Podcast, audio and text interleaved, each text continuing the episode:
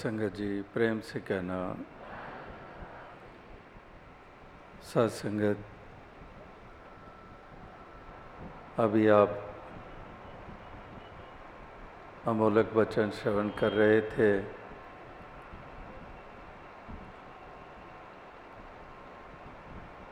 जो इस निराकार दातार के गुणगान के रूप में भी थे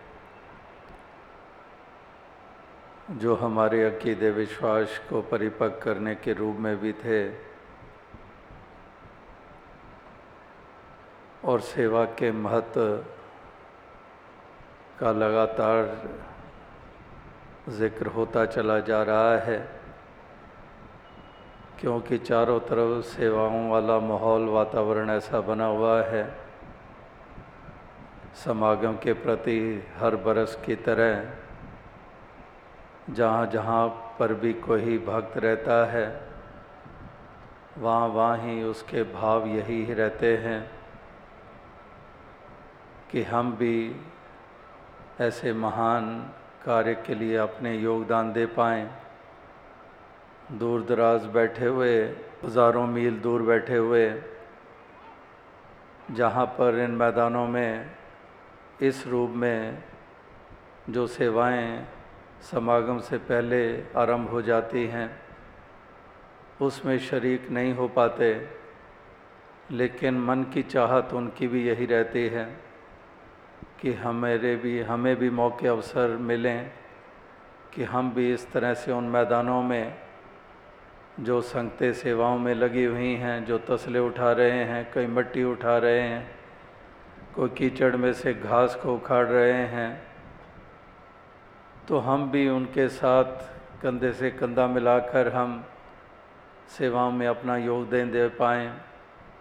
हालाँकि चंद महापुरुष फिर भी इसके बावजूद यहाँ कहीं उड़ीसा से, कहीं महाराष्ट्र से, कहीं बंगाल से, कहीं आंध्रा से अनेकों अनेकों स्थानों से अभी भी महापुरुष संत यहाँ देखने को मिल रहे हैं।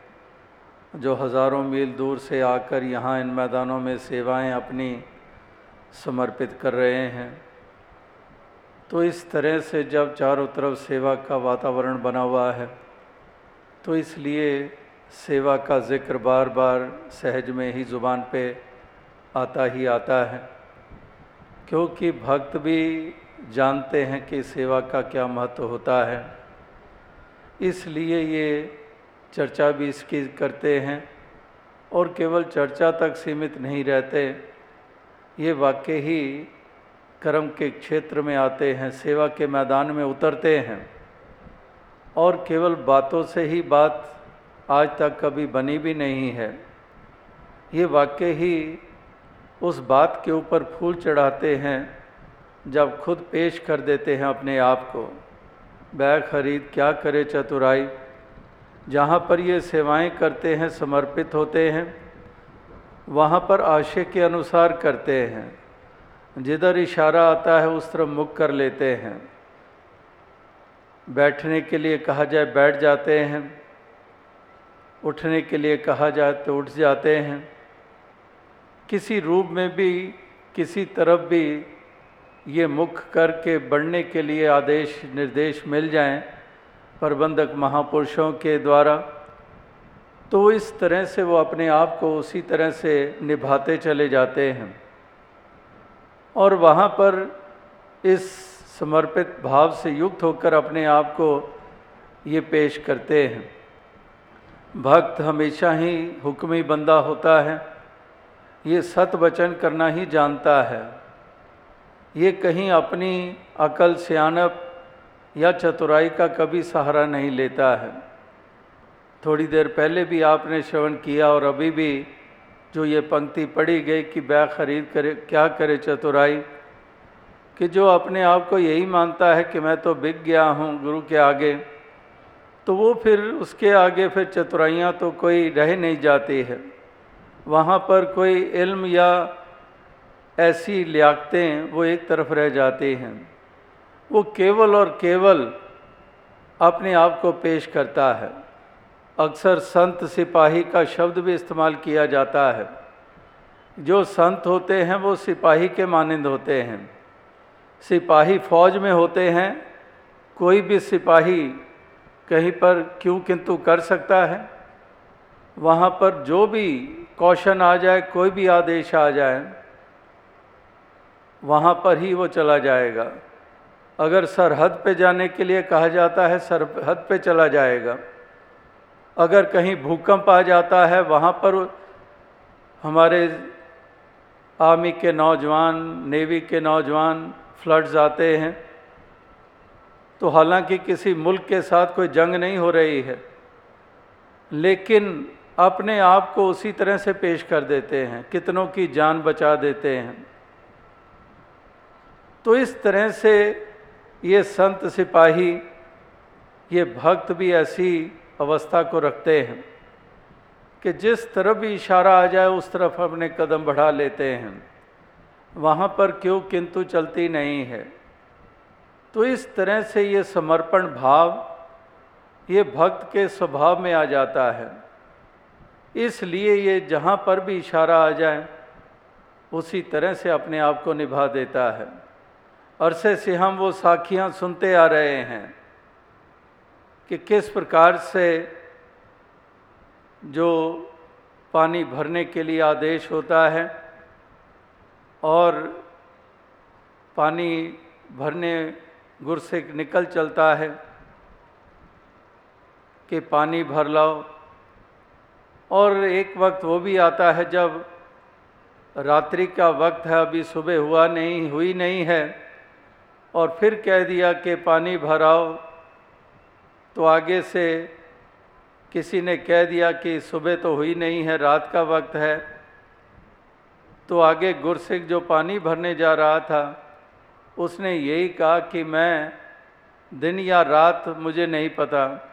गुरु ने अगर दिन को रात रात को दिन कह दिया है तो मेरे लिए वही है। तो इस तरह से वहाँ पर इल्म जो हैं जहाँ पर वो भी साखी हमने सुनी है कि थड़े बना दो, थड़े गिरा दो। बनाने के लिए कहा जा रहा है, फिर गिराने के लिए कहा जा रहा है। फिर बनाने के लिए कहा जा रहा है, फिर गिराने के लिए कहा जा रहा है। तो आगे से फिर वही जो एक उस अवस्था में अभी गुरसिक्खी के आया नहीं है, जहाँ पर सत वचन की बजाय जहाँ पर दिमाग के घोड़े दौड़ाए जाते हैं, या अपने आप को इल्म वाला माना जाता है, अपनी अकल सियानव को महत्ता दी जाती है। वो तो उसमें से क्यों किंतु कर रहा है। लेकिन जिसको आदेश मिल रहा है, दूसरी तरफ़ वो जो मानने वाला है, जो पूरी तरह से नतमस्तक है उसका, वो वास्तविकता में वो यही मानता है। कि बनाने के लिए कहा जा रहा है तो इसी में बेहतरी है। अगर गिराने के लिए कहा जा रहा है तो इसी में ही बेहतरी है। तो इस प्रकार से ये पुरातन समय से ही कितनी साखियाँ, कितने किस्से, कहानियों का ज़िक्र होता आया है। उसके पीछे भाव यही रहा है कि भक्त की ऐसी अवस्था रहती है। वो हमेशा ही समर्पित रहता है। अपने आप को उसी सांचे में ढालता चला जाता है। इस प्रकार से जब सेवाएँ समर्पित होती हैं, उन सेवाओं की कितनी शोभा होती है, उन सेवाओं से कितना आनंद मिलता है, जहाँ पर और कोई भी मन के भाव विपरीत नहीं होते हैं, जो पूरी तरह से गुरमत के अनुसार होते हैं तो उस सेवा का भी आनंद आता है। उस किए हुए का भी आनंद आता है, उस दिए हुए का भी आनंद आता है, क्योंकि पूरी तरह से उसी अनुसार अपने आप को पेश किया जा रहा है। तन करके, धन करके, मन करके, वो उसी मर्यादा के अनुसार अपने आप को प्रस्तुत किया जा रहा है। इसलिए शोभा भी बन रही है, आनंद भी मिल रहा है। तो इस तरह से आनंद प्राप्त करने के लिए जिसको सच्चा सुख कहा गया है। लोग कितने कितने जतन करते हैं, कितने कितने साधनों का इस्तेमाल करते हैं। और अक्सर वो आनंद इस चीज़ में महसूस करते हैं, खुशी महसूस करते हैं कि बहुत ठंडी जगह हो, अपने कमरे में बैठे हुए हैं, किसी बाग बगीचे में बैठे हुए हैं तो बड़ी खुशी, बड़ा आनंद मिल रहा है। क्योंकि पेड़ की दरख्त की, वृक्ष की छाया है। कमरे में एसी चल रहा है, बड़ा सुकून है, बड़ी ठंडक मिल रही है। और अगर उनको धूप में आना पड़ जाए तो आनंद पता नहीं कहाँ चला गया। लेकिन भक्तों की विशेषता देखो कि कड़कती धूप में भी तसले उठा रहे हैं, फिर भी कह रहे हैं, बड़ा आनंद मिल रहा है। कहीं पर कीचड़ में उतरे हैं, पाँव, कपड़े कहीं पर लथपथ हो गए हैं, फिर भी कह रहे हैं कि बड़ा आनंद आ रहा है। एक अद्भुत से ही यहाँ पर पैमाने हैं, नाप तोल के, कि यहाँ कपड़ों पे कीचड़ लगा हुआ है सेवा के तहत तो कहते हैं कि बड़ी सुंदरता नज़र आ रही है। बहुत सुंदर लग रहा है, वरना तो दुनियावी पैमाने के हिसाब से कीचड़ लगा हुआ हो तो कहते हैं कि बड़ा बदसूरत सा सिलसिला है, बड़ा मैलापन है। तो इस प्रकार से यहाँ क्योंकि सेवा भाव के तहत, सेवा के तहत अगर मट्टी कीचड़ लग रहा है तो वो भी उस गुरसिक को सुंदर बना रहा है, उसकी खूबसूरती में इजाफा कर रहा है। तो इस प्रकार से ये हमेशा ही इसी बात का ज़िक्र होता चला आ रहा है क्योंकि ये मकसद जानते हैं, ये मंतव जानते हैं। एक चर्च में एक फादर, एक पिता अपने बेटे को लेके गया और अभी सर्विस वहाँ पर आरंभ नहीं हुई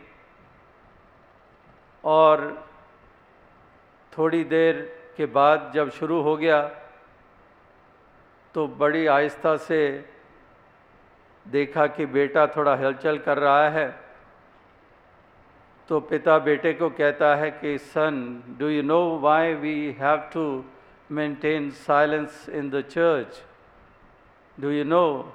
तो आस्ते से वो विस्पर में ही कहता है कि, of course I know that why we should maintain utmost silence in the church.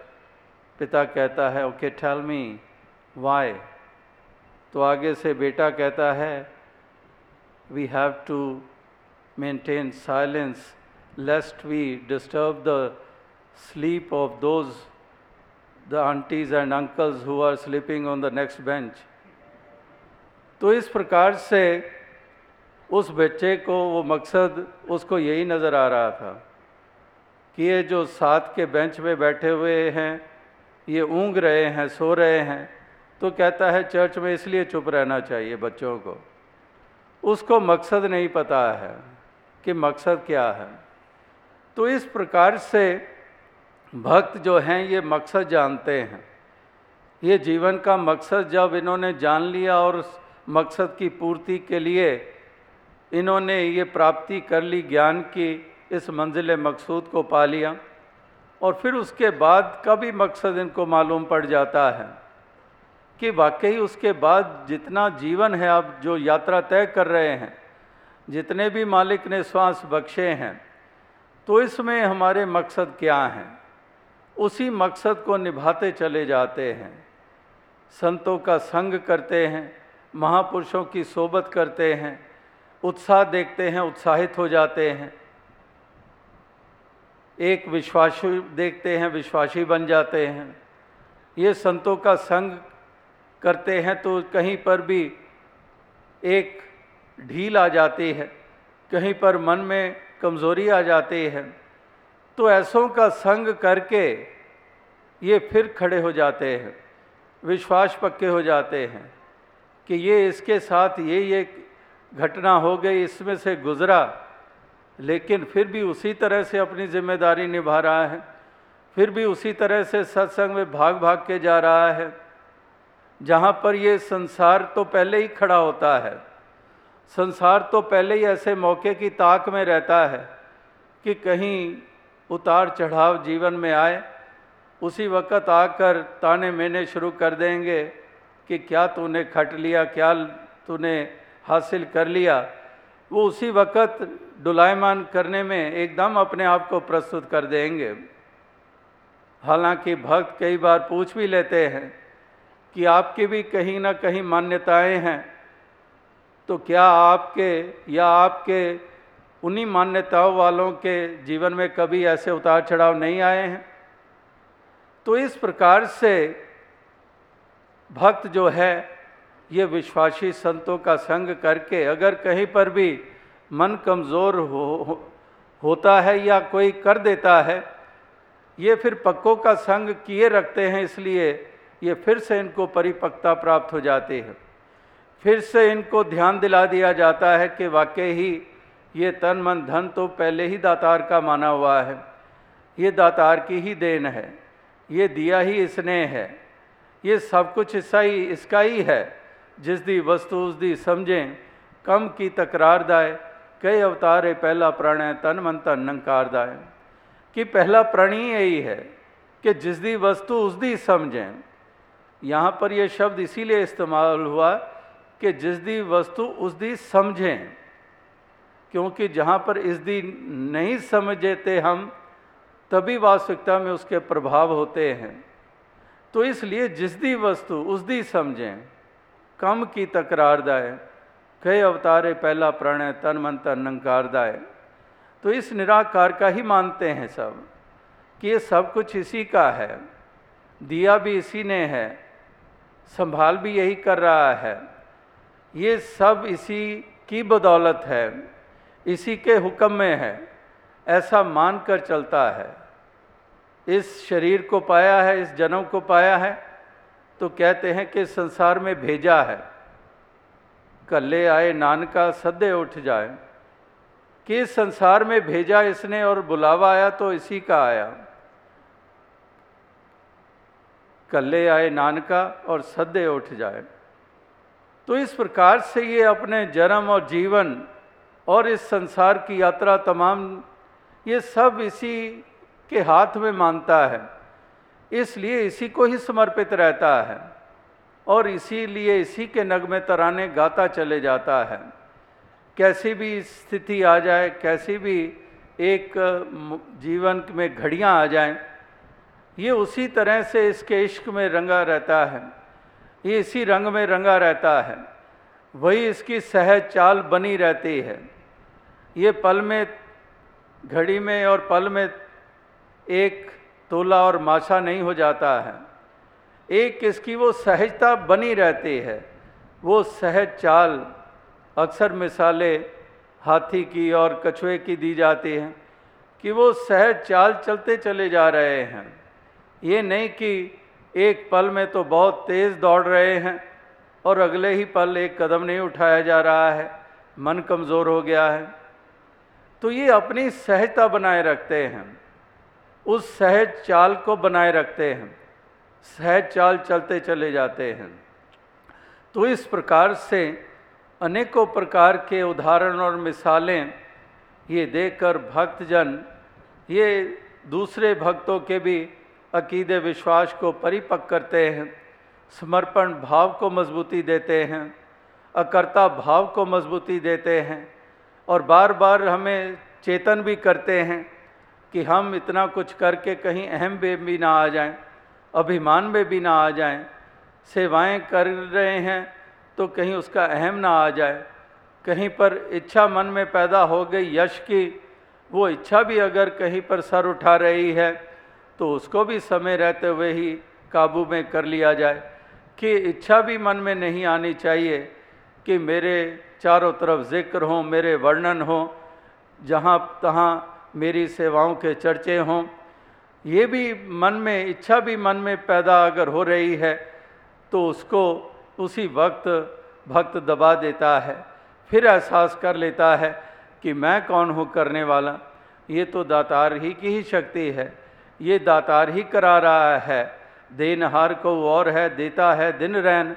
लोग भरम मुझ पे करत ताते नीचे नैन। कि ये तो देने वाला दातार है, कराने वाला दातार है। लेकिन लोग भरम मुझ पे करत, कि लोग मुझ पे भरम कर रहे हैं कि मैं कर रहा हूँ, मैं दे रहा हूँ, मैं कौन हूँ करने और देने वाला? ये तो दातार है देने वाला।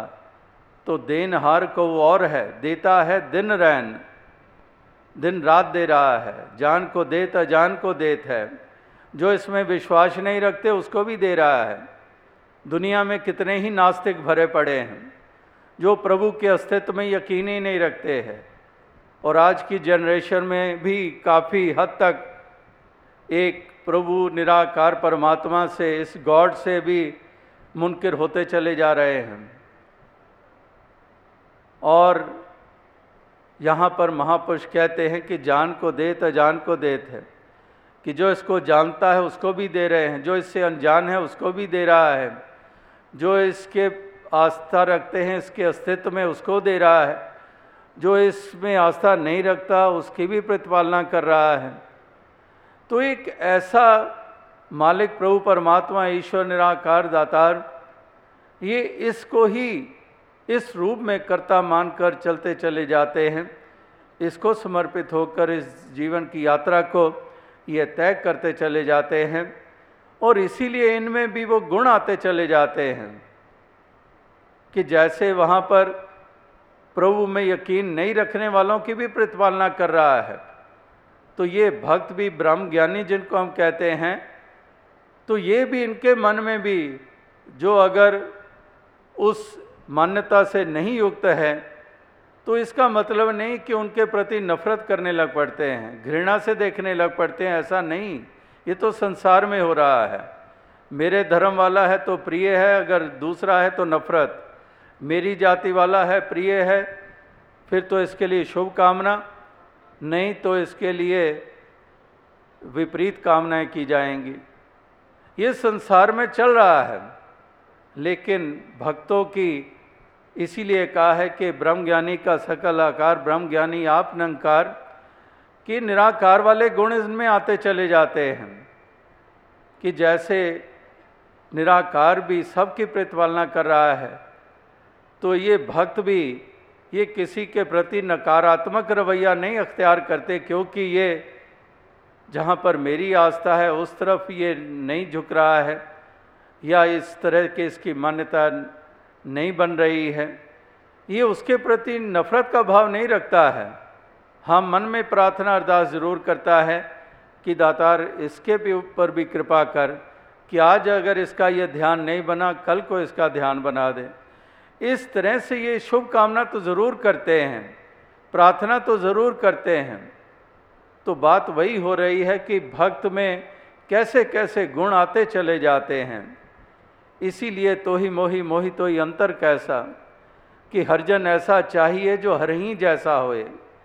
ये पंक्तियाँ तभी महापुरुषों ने इसका इस्तेमाल किया कि भक्त की ऐसी ऊँची अवस्था हो जाती है कि हरि के तुल्य हो जाता है। जो अभी भी आपने पारस की मिसाल सुनी कि ये वाकई ही, प्रभु परमात्मा ईश्वर निराकार के रंग में रंगे हुए, इस ज्ञान को अपनाकर जीवन जीने वाले।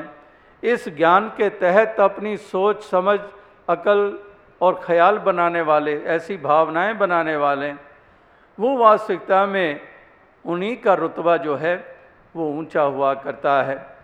तो आओ संगत, यही अरदास, यही प्रार्थना कि दातार कृपा करे, सबको ऐसी ऊंचाई प्रदान करे, ऐसी शक्ति, ताकत प्रदान करे, ऐसी सामर्थ्य प्रदान करे, ताकि सभी इसी तरह से महान योगदान देते चले जाएँ, जीवन में आनंद प्राप्त करते चले जाएँ, यश के पात्र बनते चले जाएँ, परोपकार में भी अपना एक हिस्सा डालते चले जाएँ। सात संगत जी धन्य